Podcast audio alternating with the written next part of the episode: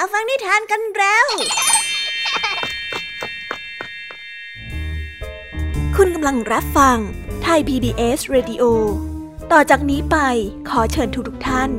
รับฟังรายการ นิทานแสนสนุกสุดหันษา ที่รังสรรค์มาเพื่อน้องๆ ในรายการ Kiss Hour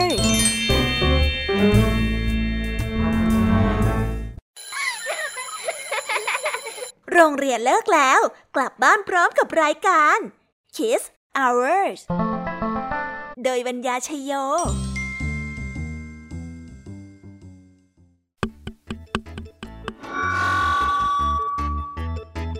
วีดัสสวัสดีน้องๆชาวรายการ Kiss Hour ทุกคนนะ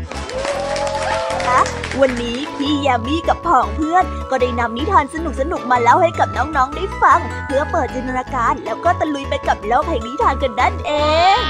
น้องๆ คงอยากรู้กันแล้วใช่ไหมล่ะคะ ว่านิทานที่พวกพี่ได้เตรียมมาฝากน้องๆ กันนั้น มีชื่อเรื่องว่าอะไรกันบ้าง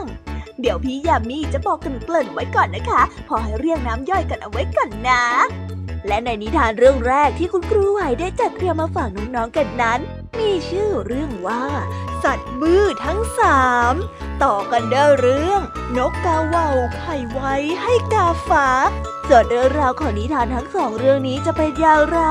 เรามาหาคำตอบไปพร้อมๆกันกับคุณครูไหวใจดีของพวกเรากันนะคะ พี่แยมมี่ในวันนี้บอกเลยค่ะว่าไม่ยอมน้อยนะคุณครูไหวค่ะ ได้จัดเตรียมนิทานทั้งสามเรื่องสามรสมาฝากน้องๆกันอีกเช่นเคย และในวันนี้นะคะนิทานเรื่องแรกที่พี่แยมมี่ได้จัดเตรียมมาฝากน้องๆกันนั้น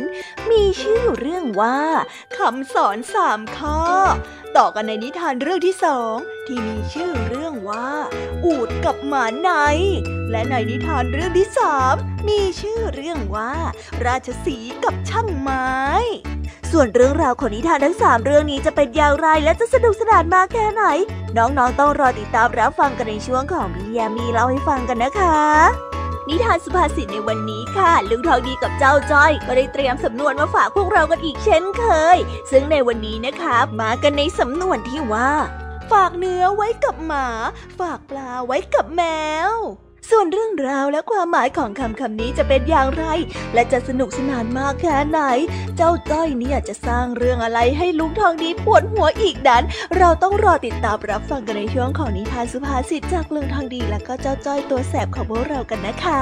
นิทานของพี่เด็กดีในวันนี้ก็ได้จัดเตรียมนิทานมาฝากน้องๆกันอีกเช่นเคยในช่วงท้ายรายการค่ะ ซึ่งในวันนี้นะคะ พี่เด็กดีได้นำนิทานเรื่อง ต้นไม้แปลงร่างมาฝากกัน ส่วนเรื่องราวจะเป็นอย่างไร จะสนุกสนานมากแค่ไหน น้องๆต้องรอติดตามรับฟังกันให้ได้เลยนะคะ ในช่วงท้ายรายการกับพี่เด็กดีของเราค่ะ โอ้โห เป็นยังไงกันบ้างล่ะคะ ได้ยินแค่ชื่อเรื่องนิทานก็น่าสนุกแล้วใช่ไหมล่ะคะพี่ยาเมียก็ตื่นเต้นที่อยากจะรอฟังนิทานที่พวกเรารออยู่ไม่ไหวแล้วล่ะค่ะงั้นเอาเป็นว่าเราไปฟังนิทานทั้งหมดเลยดีกว่าไหมคะ เพราะว่าตอนนี้เนี่ยคุณครูหายใจดี ได้มารอน้องๆอยู่ที่หน้าห้องเรียนแล้วล่ะค่ะงั้นเราไปหาคุณครูไหวกันเถอะนะคะ ไปกันเลย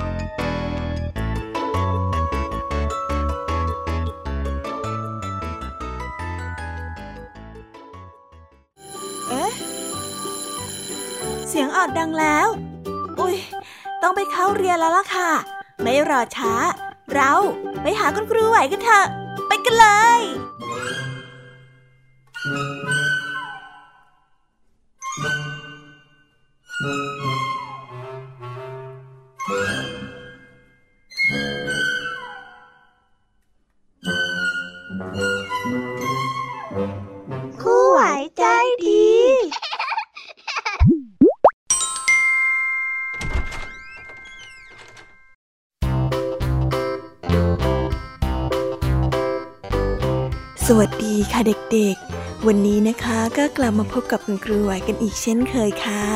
และแน่นอนนะคะ ว่ามาพบกับคุณครูไหวแบบนี้ ก็ต้องมาพบกับนิทานที่แสนสนุกด้วยกันทั้งสองเรื่อง และในวันนี้คุณครูไหวได้จัดเตรียมนิทานที่แฝงไปด้วยแง่คิดคติสอนใจมาฝากเด็กๆกันค่ะ และในนิทานเรื่องแรก ที่คุณครูไหวได้จัดเตรียมมาฝากกันนั้น มีชื่อเรื่องว่า สัตว์บื้อทั้งสาม ส่วนเรื่องราวจะเป็นอย่างไร และจะสนุกสนานมากแค่ไหน เราไปติดตามรับฟังพร้อมๆกันได้เลยค่ะ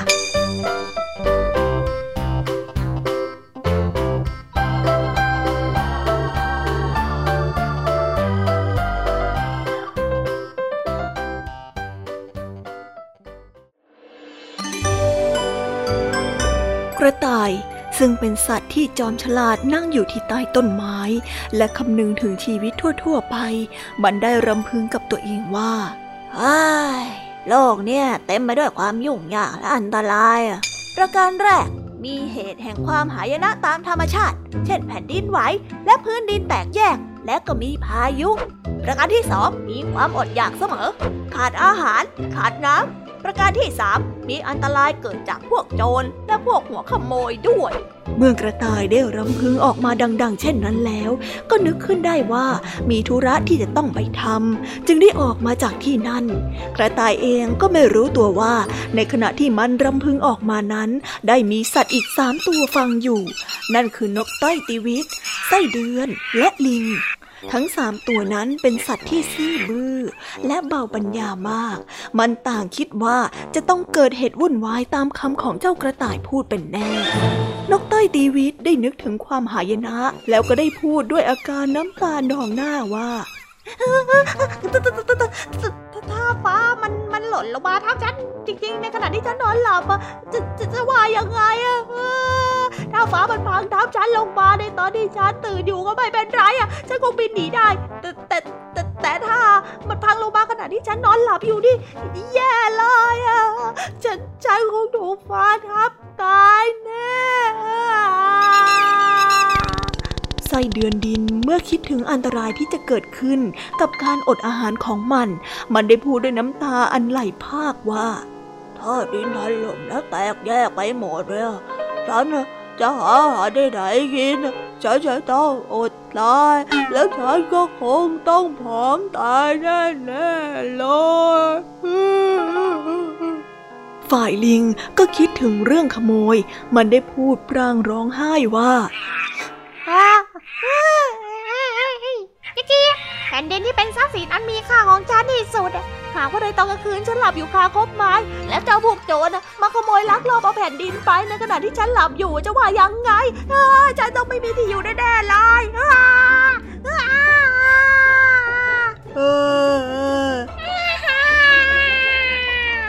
หลังจากที่สัตว์ทั้งสามได้คิดเช่นนั้นแล้ว นกต้อยตีวิได้นอนงายเอาเท้าชี้ฟ้า ที่ทำเช่นนี้ก็เพื่อป้องกันเวลาฟ้าถล่มลงมา จะได้เอาเท้ายันไว้ได้ทัน ส่วนไส้เดือนเมื่อกินดินเข้าไปแล้วก็จะสำรอกออกมา เพื่อที่ป้องกันมิให้ขาดแคลนดิน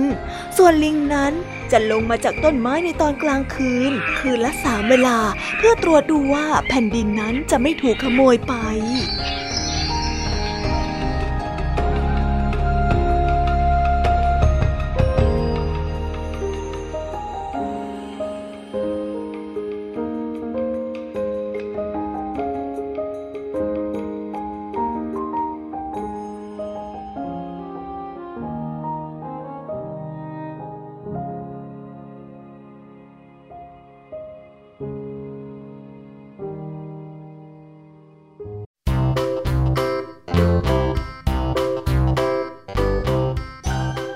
ก็จบกันไปเป็นที่เรียบร้อยแล้วนะคะสำหรับนิทานในเรื่องแรกของคุณครูไหว เป็นไงกันบ้างคะเด็กๆ สนุกกันหรือเปล่าคะ ถ้าเด็กๆสนุกกันแบบนี้เนี่ยงั้นเราไปต่อกันในนิทานเรื่องที่สองของคุณครูไหวกันต่อเลยนะ ในนิทานเรื่องที่สองของคุณครูไหว คุณครูไหวขอเสนอนิทานเรื่อง นกกาว่าวไข่ไว้ให้กาฟัก ส่วนเรื่องราวจะเป็นอย่างไร เราไปติดตามรับฟังกันในนิทานเรื่องนี้พร้อม ๆ กันเลยค่ะ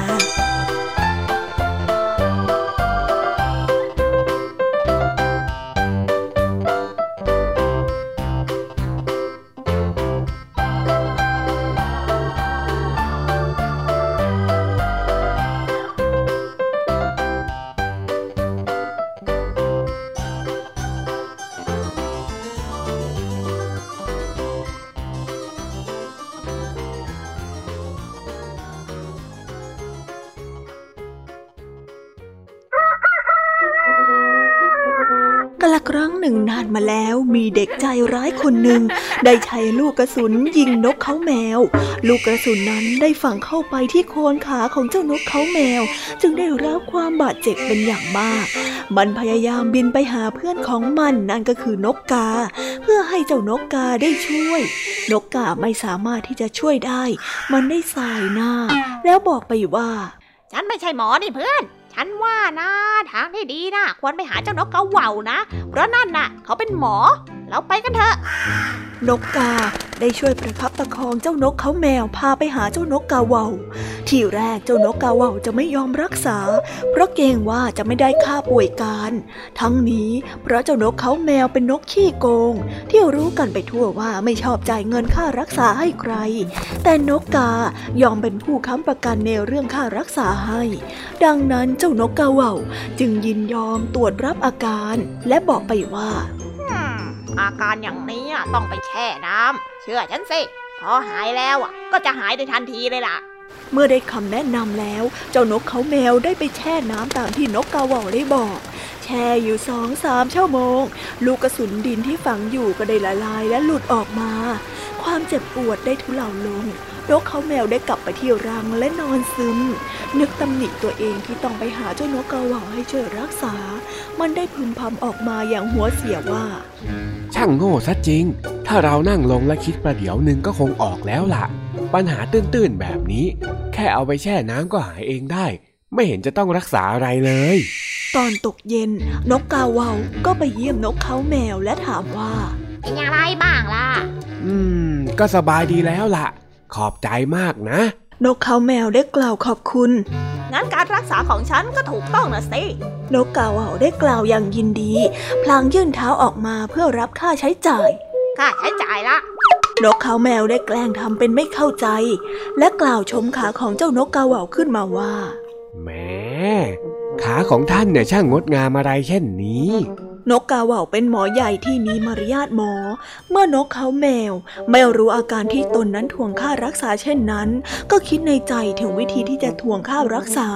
เพราะมันไม่เป็นการเหมาะสมที่จะทวงเอาดื้อ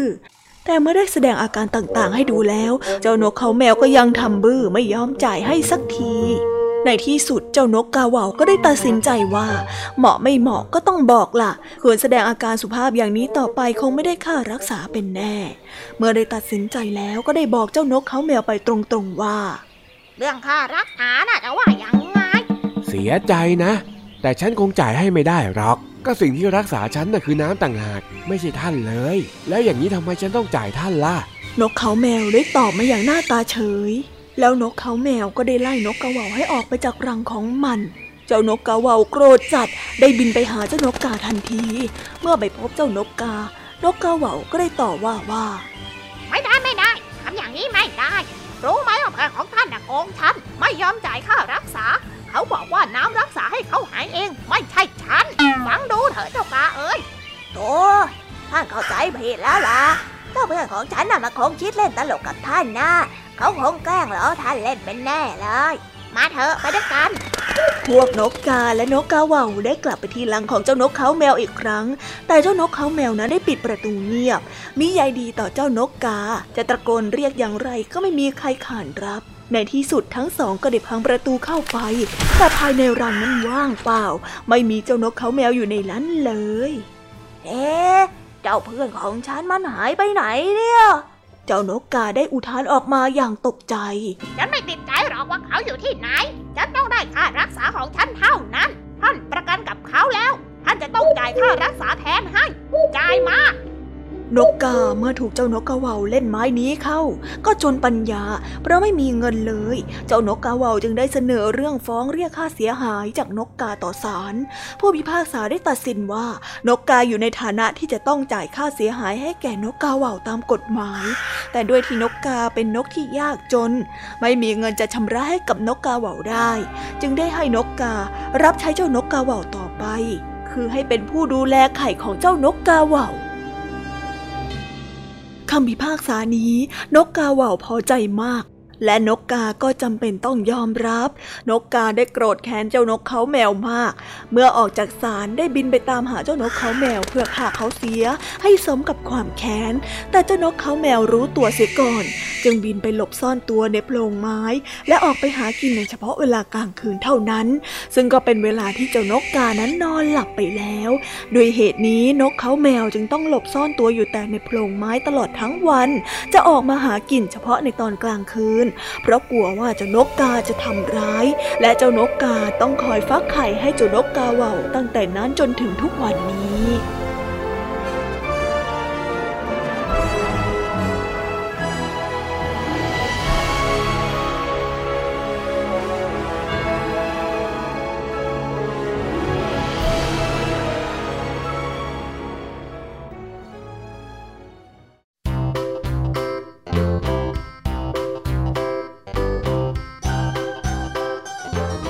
แล้วก็จบกันไปเป็นที่เรียบร้อยแล้วนะคะสำหรับนิทานทั้งสองเรื่องของคุณครูไหว เป็นยังไงกันบ้างล่ะคะเด็กๆ วันนี้เนี่ยสนุกจุใจกันหรือเปล่าเอ่ยมีเด็กๆหลายคนเลยนะคะที่ยังไม่จุใจกัน งั้นเราไปต่อกันในนิทานช่วงต่อไปกันเลยดีกว่าไหมคะเอาละค่ะ งั้นเราไปต่อกันในนิทานช่วงต่อไปกับช่วงพี่แยมมี่เล่าให้ฟังกันเลยนะคะ แต่สำหรับตอนนี้เนี่ย เวลาของคุณครูไหวก็ได้หมดลงไปแล้ว งั้นครูไหวต้องขอตัวลากันไปก่อนแล้วนะคะ สวัสดีค่ะ บ๊ายบาย และพบกันใหม่นะคะเด็กๆ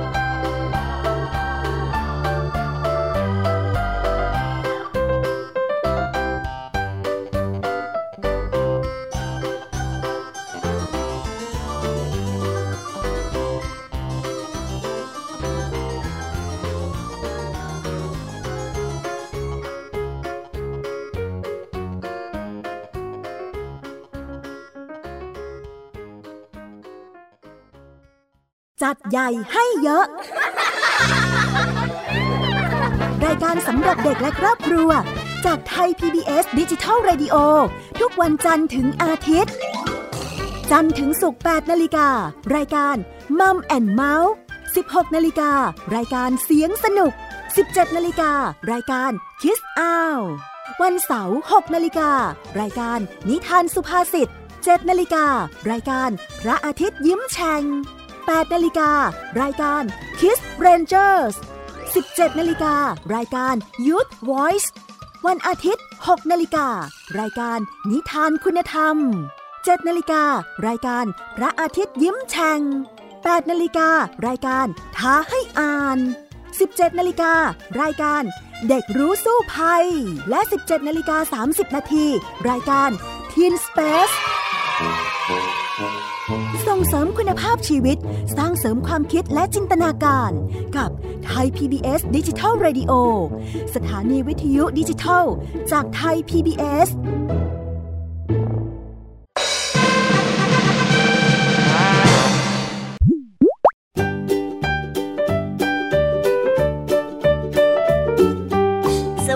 สวัสดีค่ะ น้องๆที่น่ารักทุกๆคนของพี่ยามีนะคะ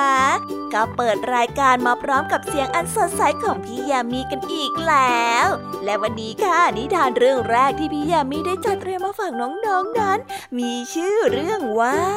คำสอนสามข้อ ส่วนเรื่องราวจะเป็นอย่างไรจะสนุกสนานมากแค่ไหน เราไปติดตามรับฟังพร้อมๆกันได้เลยค่ะ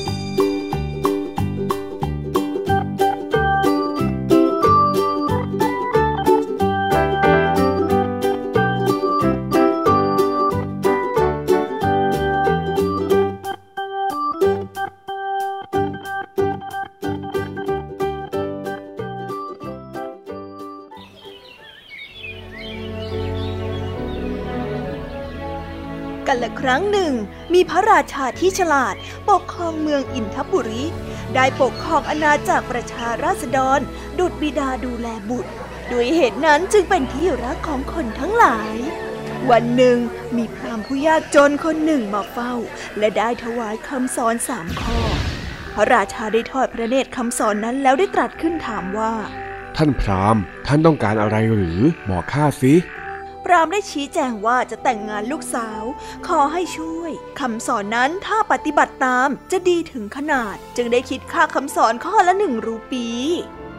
พระราชามีรับสั่งให้เสนาบดีจ่ายเงินสามพันรูปีให้แก่พรามแล้วโปรดให้เขียนคำสอนด้วยตัวบรรจงบนกระดาษ แขวนไว้ตรงข้ามของเตียง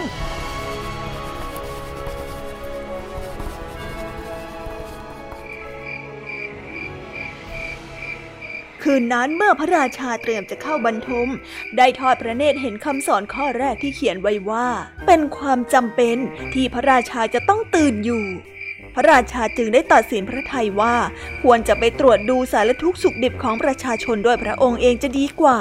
จึงได้เสด็จออกนอกวังขณะที่ผ่านตอกแห่งหนึ่ง ได้สดับเสียงโอดครวญของหญิงชาราคนหนึ่ง จึงได้ทรงแวะเข้าไปถามถ่ายว่า แม่เท่าเป็นอะไรไปหรือทำไมท่าทางดูไม่สบายเอาซะเลย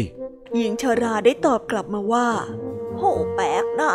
ทำไมท่านต้องมายุ่งกับเสียงอันโอดครวญของฉันด้วย จงไปตามทางของท่านเถอะ ไปซะ โอ้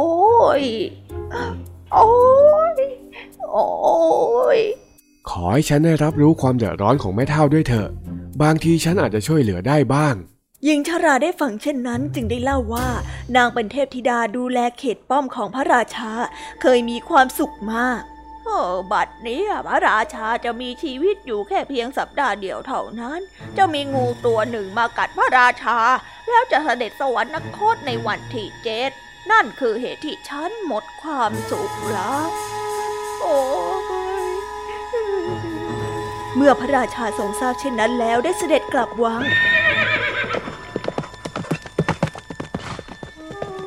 ในขณะที่จะเข้าบรรทม ทรงได้อ่านคำสอนในข้อที่สองของพราหมณ์ ที่มีความหมายว่า เป็นความจำเป็นที่พระราชาจะต้องปฏิบัติต่อศัตรูเป็นอย่างดี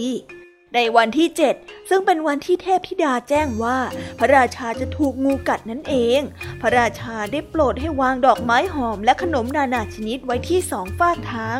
ตั้งแต่ประตูวางมาจนถึงห้องบรรทม นอกจากนี้ยังมีไห่น้ำผึ้งและข้าวหอมวางเรียงราย รอบขาเตียงทั้งสี่นั้นมีเกลือกองอยู่ ส่วนพระราชาประทับคอยงูที่จะเข้ามา ครั้นแล้วงูตัวหนึ่งก็ได้เลื้อยเข้ามาในพระราชวัง ผ่านกองดอกไม้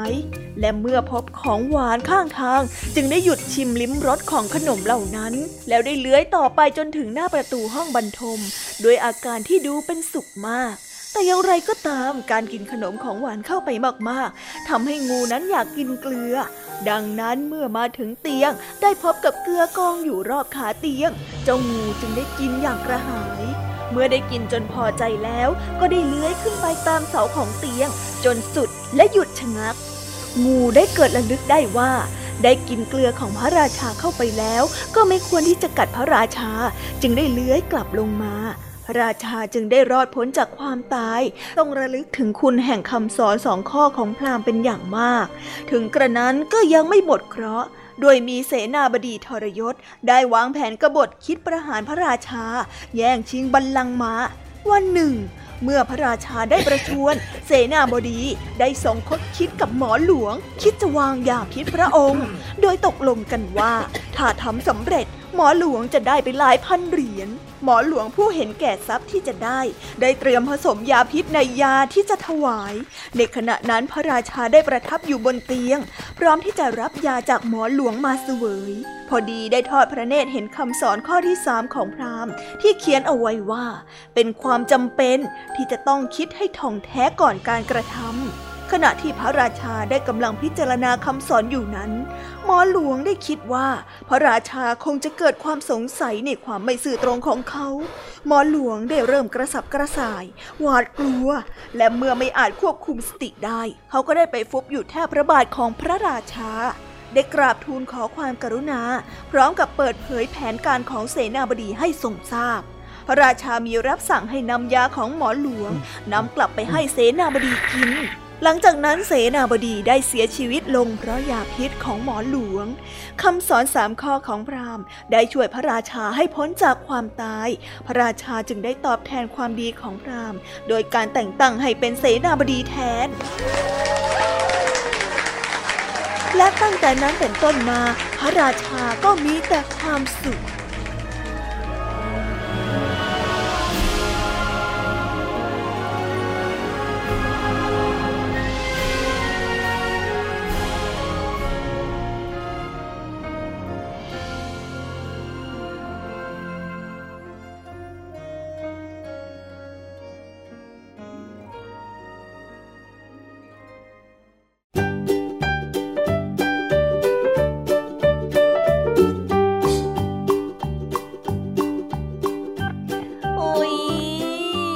บนิทานเรื่องแรกของพี่ยามีกันลงไปแล้วว่าเผิ่แป๊บแป๊บเดียวเอง แต่พี่ยามีรู้นะคะว่าน้องๆออย่างไม่จุใจกันอย่างแน่นอน พี่ยามีก็เลยเตรียมนิทานแนวเรื่องที่สองมาฝากเด็กๆกันค่ะ ในนิทานเรื่องที่สองนี้ มีชื่อเรื่องว่าอูดกับหมาในส่วนเรื่องราวจะเป็นอย่างไร และจะสนุกสนานมากแค่ไหน เราไปรับฟังพร้อม ๆ กันได้เลยค่ะ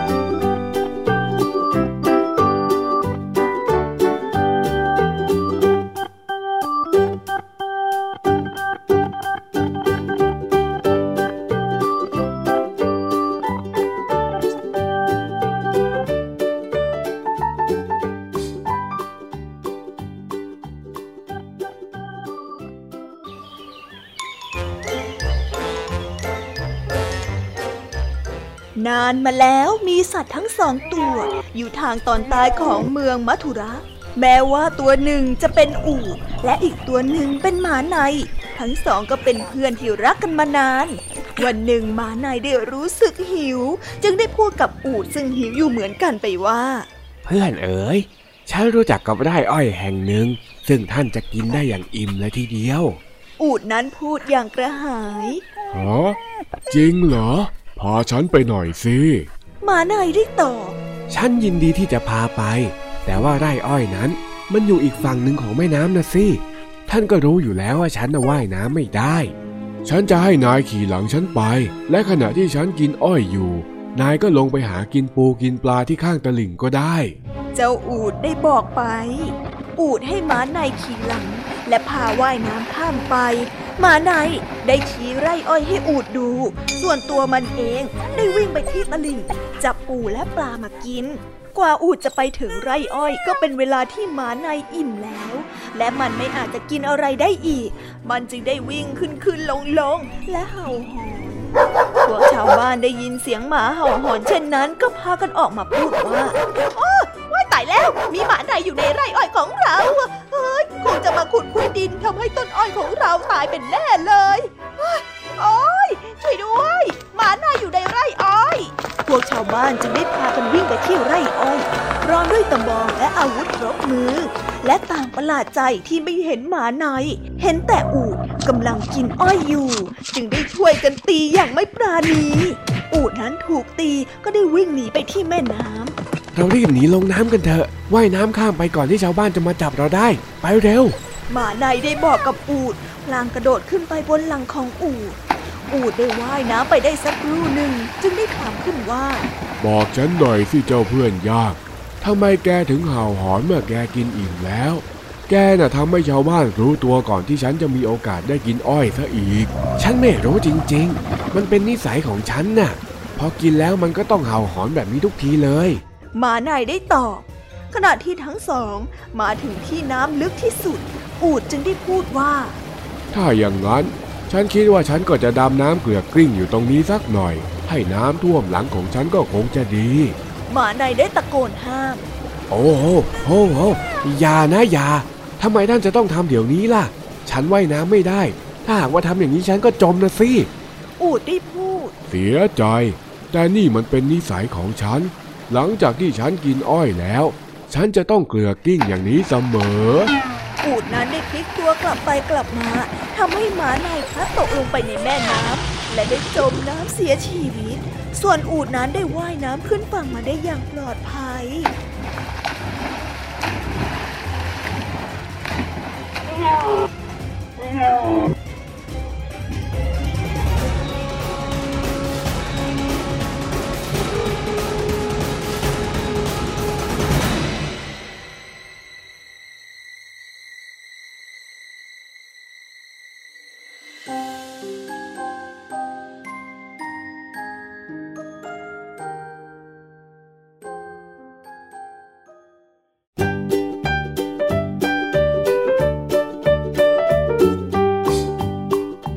แล้วก็จบกันไปแล้วนะสำหรับนิทานในเรื่องที่สองของพี่ยามี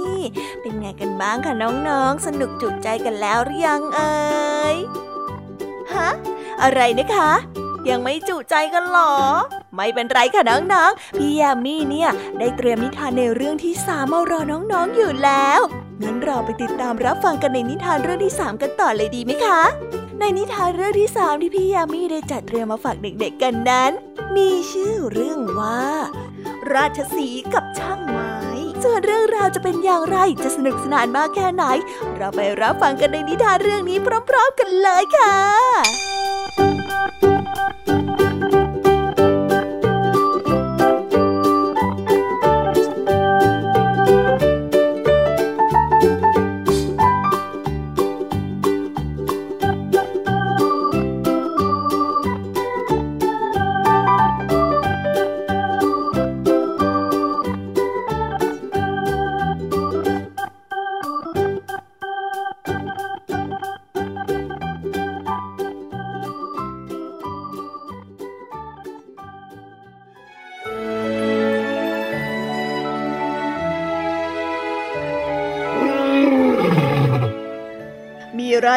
ตัวหนึ่งอยู่ในป่า ราชสีตัวนี้มีสัตว์ที่โปรดปรานมากอยู่สองตัว นั่นคือหมาในและอีกา ซึ่งไม่เคยทิ้งถ้ำของราชสีไปไหนเลย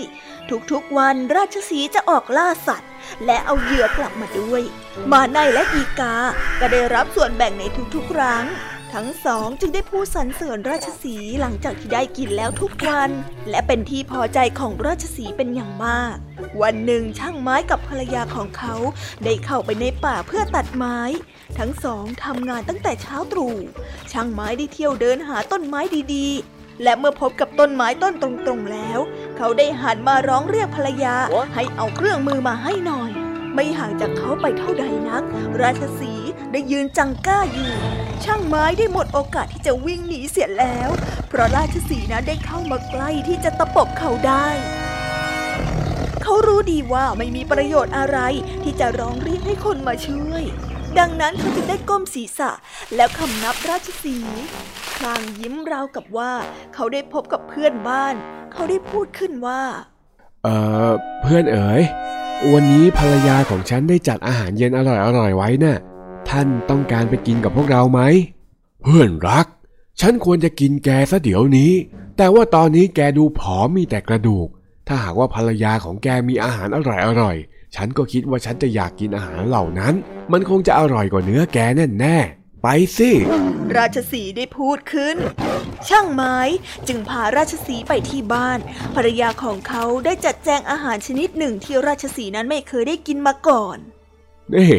แล้วถ้าท่านสัญญาว่าจะเป็นเพื่อนกับฉันนะ แล้วก็คอยปกป้องคุ้มครองอันตรายในป่าให้ฉัน ฉันก็ยินดีที่จะเชิญท่านมากินอาหารกับเราทุกวันแบบนี้เวลาไหนก็ได้ ตกลงไหม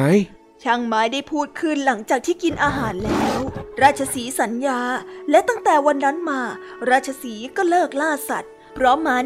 ยินดีที่จะกินอาหารอร่อยๆที่ภรรยาของช่างไม้ได้จัดหามาให้มันกิน ฝ่ายช่างไม้ก็ยินดี เพราะเขาไม่ต้องกลัวภัยอันตรายใด ๆ ในป่าอีกแล้วเพราะราชสีห์คอยคุ้มครองป้องกันให้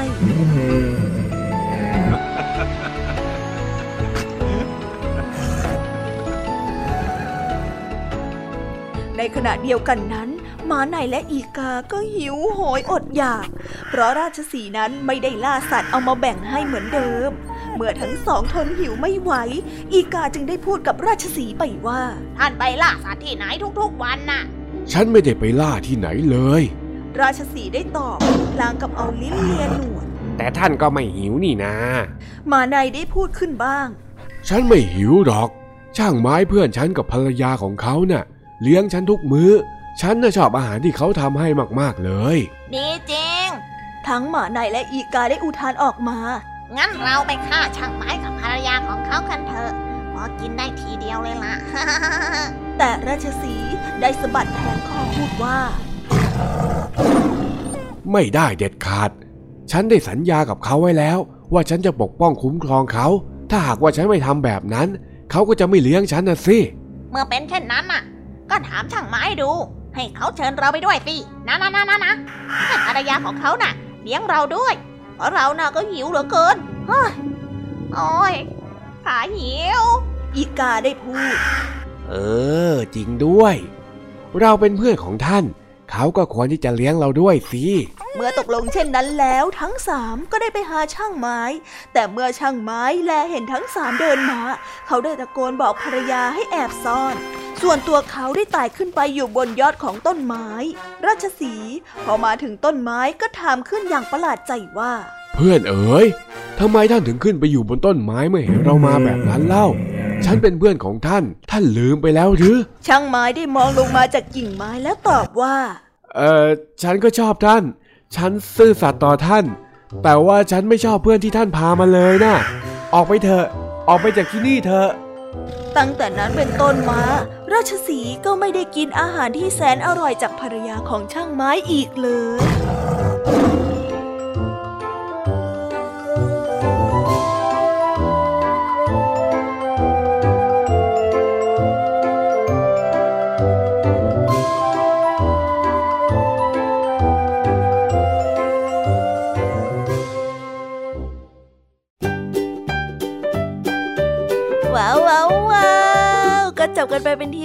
แล้วนะคะสำหรับนิทานของพี่ยามี เป็น ไงกันบ้างคะเด็กๆ ได้ข้อคิดหรือว่าคติสอนใจอะไรกันไปบ้าง อย่าลืมนำไปเล่าให้กับเพื่อนๆที่โรงเรียนได้รับฟังกันด้วยนะคะ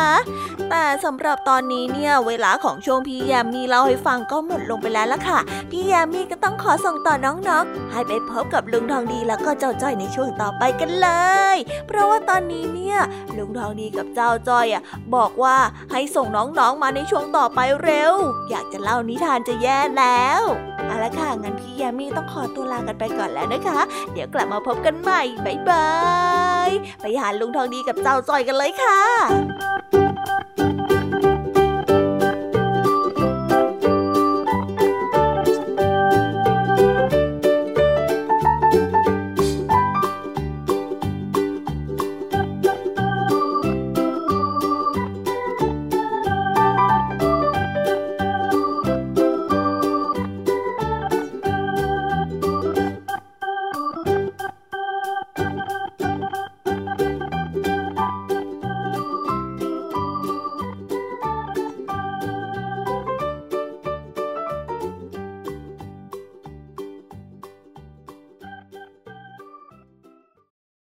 เพียงแค่มีสมาร์ทโฟน ก็ฟังได้ Thai PBS Digital Radio สถานีวิทยุดิจิทัลจากไทย PBS เพิ่มช่องทางง่ายๆ ให้คุณได้ฟังรายการดีๆ ทั้งสดและย้อนหลัง ผ่านแอปพลิเคชันไทย PBS Radio หรือ World Wide Web dot Thai PBS Radio com Thai PBS Digital Radioอินฟอร์ทนเมนต์ for all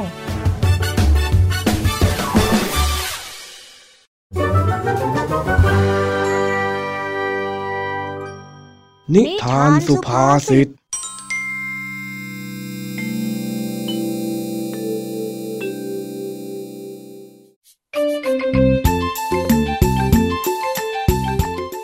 หลังจากที่ไปซื้อของที่ตลาดมาทำกับข้าว เย็นวันนี้เจ้าจ้อยได้ไปหาลุงทองดีเพื่อทำกับข้าว แถมยังดูท่าทางหิวแปลกๆซะด้วย ไม่รู้เหมือนกันว่าวันนี้จะเกิดเรื่องอะไรให้ลุงทองดีได้ปวดหัวอีก ไปติดตามพร้อมกันเลยค่ะ เออ ไอ้จ้อย เดี๋ยวเองเอาผักที่ซื้อมาไปล้างให้หน่อยนะ อ่า ตรงนั้นน่ะ ได้เลยจ้า เดี๋ยวจ้อยจะล้างให้สะอาดวิ่งเลยจนลุงทองดีอะต้องตกใจในความสะอาดเลยละจ้ะ นี่ไม่ต้องขนาดนั้นหรอกนะล้างแค่ธรรมดาก็พอแล้ว เองเนี่ยอย่าเวอร์เฮ้แหมจ้อยก็แค่พูดเล่นไปอย่างนั้นเลยจ้า เออ แล้วถ้าหากว่าเองล้างผักเสร็จแล้วน่ะ เองก็เอาขนมไข่เตาออกจากถุง แล้วก็เอามาใส่จานไว้ด้วย เดี๋ยวข้าจะลงไปเด็ดหัวปลีที่สวนสักแป๊บหนึ่งอยู่ๆเนี่ยก็นึกอยากจะกินทอดหัวปลีซะงั้นอะยังไงข้าฝากดูครัวด้วยนะ ได้จ้ะแต่ว่าลุงทองดีต้องรีบหน่อยนะทำไมอะมันมีอะไรหรือทำไมข้าต้องรีบด้วยงั้นจ้อยหิวแล้วนี่นะลุงทองดีรีบไปแล้วก็จะได้รีบกลับมาทำกับข้าวกินเร็วๆยังไงเล่า เอออ้าวอ้าวถ้าอย่างนั้นเดี๋ยวข้าจะรีบมาก็แล้วกัน หลังจากที่พูดจบ ลุงทองดีก็ได้เข้าไปในสวน เวลาผ่านไปได้สักพัก ลุงทองดีก็ยังไม่กลับมา จนตอนนี้เจ้าจ้อยที่หิวอยู่ ก็ท้องร้องกันไปใหญ่โอ้ยลุงทองดีทำไมยังไม่กลับมาอีกเนี่ยจ้อยหิวแล้วนะเนี่ย เอ๊ะ ลุงทองดีมีขนมไข่เต่าอยู่นี่นะ กินสักหน่อยดีไหมนะแต่ว่าลุงทองดีบอกว่าให้เราเรากินพร้อมกันนี่นะเฮ้แต่ว่าเราก็หิวนะ ไม่รู้แหละ กินแค่ชิ้นสองชิ้นจะเป็นไรไป ลุงทองดีไม่รู้หรอก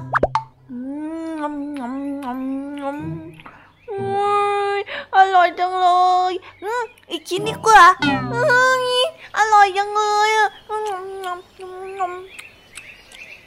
ตอนนั้นเอง ลุงทองดีก็กลับมา และภาพที่เห็นก็คือ เจ้าจ้อยได้แอบกินขนมไข่เต่าจนหมดเกลี้ยง เหลืออยู่แค่ในจานเพียงไม่กี่ชิ้นเท่านั้น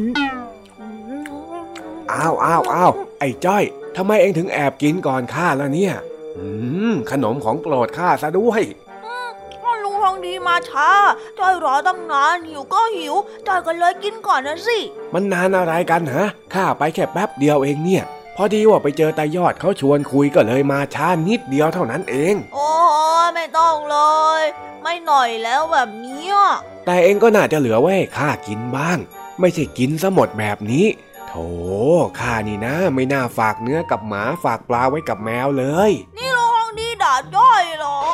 ไม่ได้ด่าเว้ยมันเป็นสำนวน ฝากเนื้อไว้กับหมาฝากปลาไว้กับแมวเนี่ย มันเป็นสำนวนไทยที่หมายถึง การฝากของอะไรไว้กับคนที่ไม่น่าไว้ใจต่างหากเล่า แล้วจ้อยไม่น่าไว้ใจตรงไหนอะลุงน้องดีอะใส่ร้ายจ้อย ลุงอะมาช้าเองอ้าวนี่สรุปว่าข้าต้องเป็นคนง้อเองใช่ไหมเนี่ยฮะไม่รู้ เออ อะไรของมันเนี่ยฮะลุงเล่านิทานให้จ้อยฟังเลยอ้าวอ้าวอ้าวก็ได้ก็ได้งั้นตั้งใจฟังนะ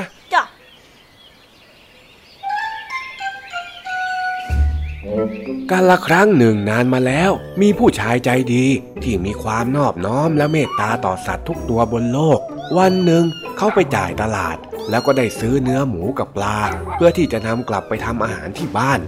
ระหว่างทางนั้น เขาเกิดอยากจะเล่นน้ำเขาจึงต้องการวางเนื้อหมูกับเนื้อปลาไว้บนพื้น แต่ใจนึงก็กลัวว่าจะเปื้อน ระหว่างนั้น มีหมากับแมวเดินผ่านมา และก็ได้ยื่นข้อเสนอขอเป็นผู้ที่คอยเฝ้าปลากับเนื้อให้ ชายหนุ่มก็ไม่ได้คิดอะไร นอกจากอยากจะเล่นน้ำเขาจึงตัดสินใจฝากเนื้อไว้กับหมา และฝากปลาไว้ที่แมว ปรากฏว่าพอเล่นน้ำเสร็จแล้ว ทั้งหมาและแมวดันไม่อยู่ และแน่นอน ปลากับเนื้อก็หายไปเช่นกัน ตอนนี้ชายหนุ่มได้แต่เจ็บใจที่หลงไปไว้ใจอะไรที่ไม่ควรตั้งแต่แรก เหมือนกับที่ข้าไว้ใจเองยังไงล่ะไอ้จ้อยนะยังจะวนกลับมาว่าจ้อยอีกอ้าวก็เองมันน่าว่านี่เฮ้ยขนมของข้าทั้งหมดเลยนะนั่นน่ะ โอ้ยเอาหน้าเรื่องมันผ่านไปแล้วนะลุง นี่ ดูสิจ้อยล้างผักเสร็จแล้ว เรามาทำกับข้าวกินดีกว่า เออ มันก็ถูกของเอง งั้นไปไปเราไปลงมือทำกับข้าวกันได้แล้ว ไปจ้า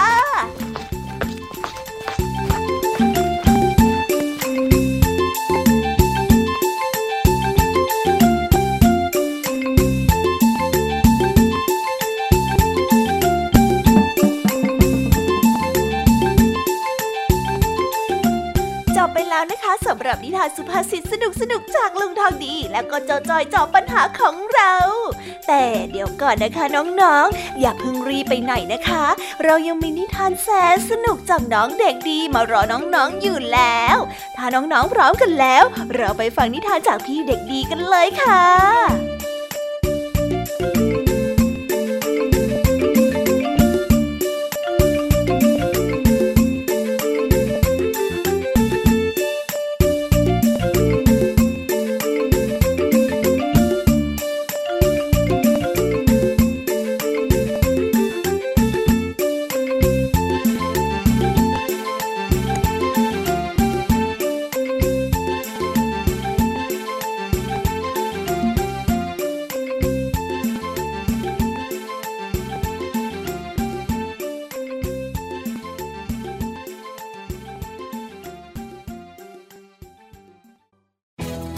ไทย PBS ดิจิทัล Radio Infotainment for All สถานีวิทยุดิจิทัล จากไทย PBS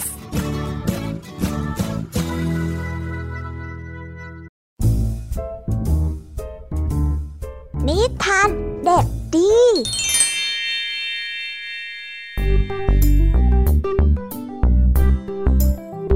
สวัสดีครับน้องๆ วันนี้ก็กลับมาพบกับพี่เด็กดีกันอีกแล้ว และแน่นอนว่ามาพบกับพี่เด็กดีแบบนี้ ก็ต้องกลับมาพบกับนิทานที่แสนสนุกกันในช่วงท้ารายการ และวันนี้นะครับ พี่เด็กดีก็ได้เตรียมนิทานเรื่อง ต้นไม้แปลงร่างมาฝากกัน ส่วนเรื่องราวจะเป็นอย่างไร ถ้าน้องๆออยากจะรู้กันแล้ว งั้นเราไปติดตามรับฟังกันได้เลยครับ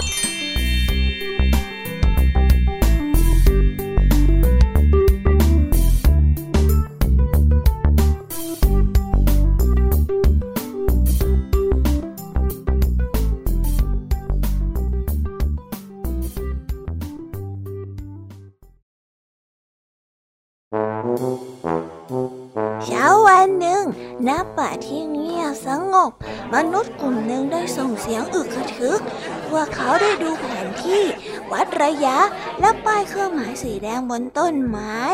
พวกต้นไม้ต่างพากันตกใจและยืนนิ่ง เมื่อพวกเขาได้จากไป ต้นไม้ทั้งหลายก็ต่างพากันถอนหายใจเป็นลมพัดวูบใหญ่ ต้นไม้ต่างมองกันและกัน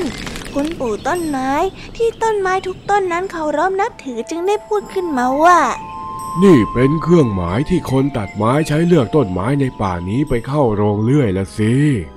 ผมไม่อยากถูกตัดอะผมยังเด็กอยู่เลยต้นสนต้นหนึ่งได้พูด ต้นไม้ทุกต้นเริ่มเข้าใจว่า จะเกิดอะไรขึ้นกับต้นไม้ที่ถูกป้ายสีแดง คุณปู่ต้นไม้จึงได้พูดขึ้นว่า อย่าเศร้าไปเลยต้นสนน้อย เรากำลังจะเจอเรื่องใหม่ ๆ ที่น่าตื่นเต้นในชีวิตนะ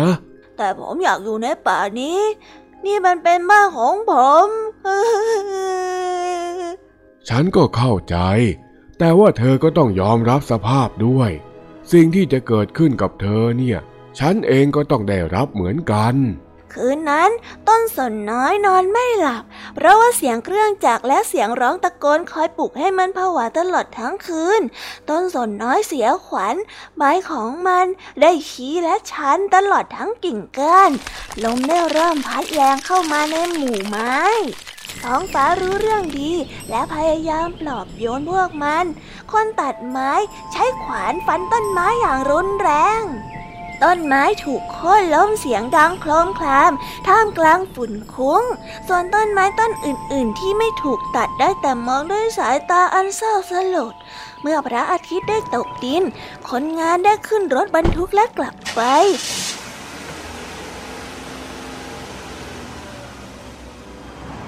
บัดนี้ความเงียบได้เข้ามาแทนที่ ในป่าที่เกือบโล่งเตียน ต้นไม้ทุกต้นต่างพากันเศร้าโศกเสียใจ พรุ่งนี้พวกเราที่ถูกตัดโค่นจะต้องไปอยู่ในโรงเลื่อย ฉันว่าเขาไม่เอาพวกเราไปทำเฟิร์นแน่คุณปู่ต้นไม้ได้พูด พอเช้าตรู่คนงานก็ได้กลับมาขนท่อนซุงและกิ่งไม้ขึ้นรถบรรทุกไป คุณปู่ต้นไม้และต้นสนน้อยได้มาพบกันอีกครั้งหน้าประตูโรงเลื่อย ต้นสนน้อยได้กลั้นน้ำตาไว้ เพราะไม่มีกิ่งไม้ซ่อนน้ำตาอีกแล้ว ทั้งสองได้ถูกยกไปใส่ที่เครื่องจักรพร้อมกับต้นซุงต้นอื่นๆ พวกมันได้ถูกสับเป็นชิ้นเล็กชิ้นน้อย คุณปู่ยังอยู่หรือเปล่าครับ คุณปู่ครับ พวกเราน่ะมีหน้าที่สำคัญอย่างอื่นที่ต้องทำในวันข้างหน้า เสียงสั่นได้ตอบกลับมาฮ่าที่นี่ดีจัง ต้นสนน้อยได้กล่าวคุณปู่ครับ เขาจะเก็บเราไว้ที่ถังนี้อีกนานไหมที่นี่สบายดีนะครับ น้ำก็อุ่นเหมือนฤดูร้อนในป่าเลยเมื่อหลายวันผ่านไปคุณปู่ครับผมถูกใส่กาวแล้ว เส้นใยทุกเส้นในตัวของผมติดกันไปหมดเลย ต้นสนน้อยได้พูด คุณปู่ต้นไม้ได้หัวเราะ เป็นไงล่ะหนูน้อย พวกเรากำลังจะไปผจญภัยครั้งใหญ่กันแล้ว ไม่ต้องกลัวนะ ฉันจะอยู่ใกล้ๆเธอเอง ดีจังเลย แล้วพวกเราจะไปที่ไหนกันต่อล่ะครับ ฉันจะเจอกับเธอได้ในถังน่ะแล้วถ้าผมอยากไปเป็นหนังสือเรียนหรือว่าห้องสมุดนะครับ ถูกแล้วเด็กน้อย เธอกำลังจะกลายเป็นสิ่งใหม่ เธอเคยเป็นต้นไม้ แต่ตอนนี้เธอกลายเป็นกระดาษแล้ว ถึงเวลาต้องจากกันแล้ว เธอจะไปกับกระดาษอื่นๆ อีกจำนวนมาก เข้าไปในเครื่องจักรเพื่อทำหนังสือพิมพ์ หนังสือเล่ม กระดาษห่อของ หรือกระดาษแข็ง ยังไงซะก็ต้องฟอกตัวให้ขาวมากๆนะ ลาก่อนเจ้าสนน้อย เวลาได้ผ่านไป ต้นสนน้อยได้เปลี่ยนเป็นอุปกรณ์การเรียนของเด็กชายเล็กๆคนหนึ่ง เขาได้ทำหมึกหยดลงไปบนแถวตัวอักษรกอไก่และขอไข่อันสวยงามวันหนึ่งเด็กชาย ลอกบทกระวีเกี่ยวกับป่าลงไปทำให้สมุนเล่มน้อยปลื้มใจมาก เด็กน้อย จงจำนึกไว้กระดาษขาวที่ใช้อยู่นั่นนะ เป็นต้นสนน้อย และเพื่อนเดินทางมา จากในป่าให้พวกเราได้ใช้งาน จงระวังช่างใจใช้กระดาษ เพราะเราอาจประหยัดได้มหาศาล ถ้ากระดาษแผ่นใดไม่ใช้เกินก็อย่าพันเช็ดเฉือนทิ้งเกลื่อนไป กระดาษเก่าเหล่านี้ยังมีค่า หากนำมาประดิษฐ์ผลิตใหม่ เป็นหนทางช่วยรักษาป่าวิไลดำรงไว้ ถึงวันหน้าอย่าลืมเอ้ยถ้าเขียนเสร็จแล้ว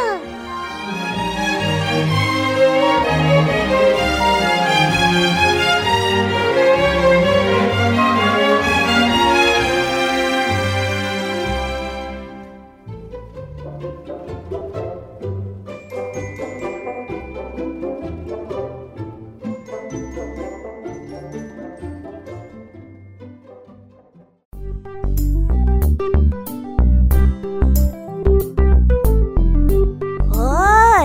จบกันไปเป็นที่เรียบร้อยแล้วนะครับสำหรับนิทานของพี่เด็กดีในวันนี้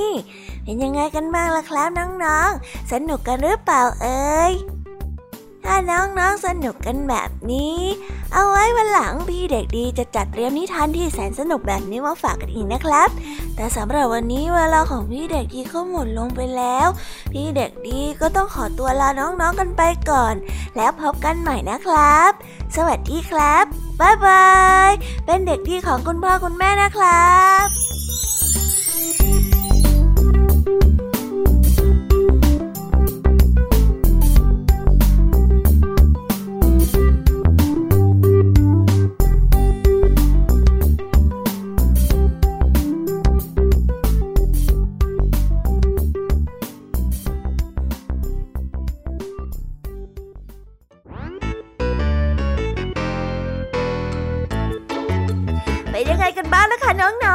นิทานหลากหลายเรื่องราวที่ได้รับฟังกันไปในวันนี้ สนุกกันหรือเปล่าเอ่ย หลากหลายเรื่องราวที่ได้นำมาเนี่ย บางเรื่องก็ให้ข้อคิดสะกิดใจ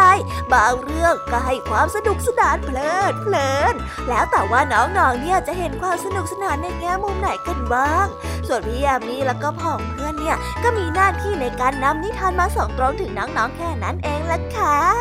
แล้ววันนี้นะคะ เราก็ฟังนิทานกันมาจนถึงเวลาที่กำลังจะหมดลงอีกแล้วอะหอย ใคร ที่ฟังไม่ทันเนี่ย หรือว่าฟังไม่ครบ ก็สามารถไปย้อนรับฟังได้ที่เว็บไซต์ไทย PBS Radio หรือที่แอปพลิเคชันไทย PBS Radio ได้นะ ถึงเวลาที่จะต้องกล่าวคำลาแล้วล่ะค่ะ พี่ยามีต้องคิดถึงน้องๆอีกแน่เลย แต่ไม่ต้องห่วงนะคะน้องๆ พี่ยามีเนี่ยขอสัญญาเลยว่า จะกลับมาพบกันใหม่พร้อมกับนิทานที่แสนสนุกแบบนี้กันอีกแน่นอนค่ะน้องๆ อย่าลืมนำข้อคิดดีๆ ที่ได้จากการรับฟังนิทานที่แสนสนุกของคุณครูไหว พี่ยมมี่ลุงทองดีแล้วก็เจ้าจ้อย และก็นิทานจากพี่เด็กดีในวันนี้ไปใช้กันด้วยนะคะเด็กๆ เอาไว้พบกันใหม่ในวันพรุ่งนี้นะสำหรับวันนี้พี่ยามีต้องขอตัวลากันไปก่อนแล้วล่ะค่ะ สวัสดีค่ะ บ๊ายบายนะคะนังนงและพบกันใหม่ค่ะ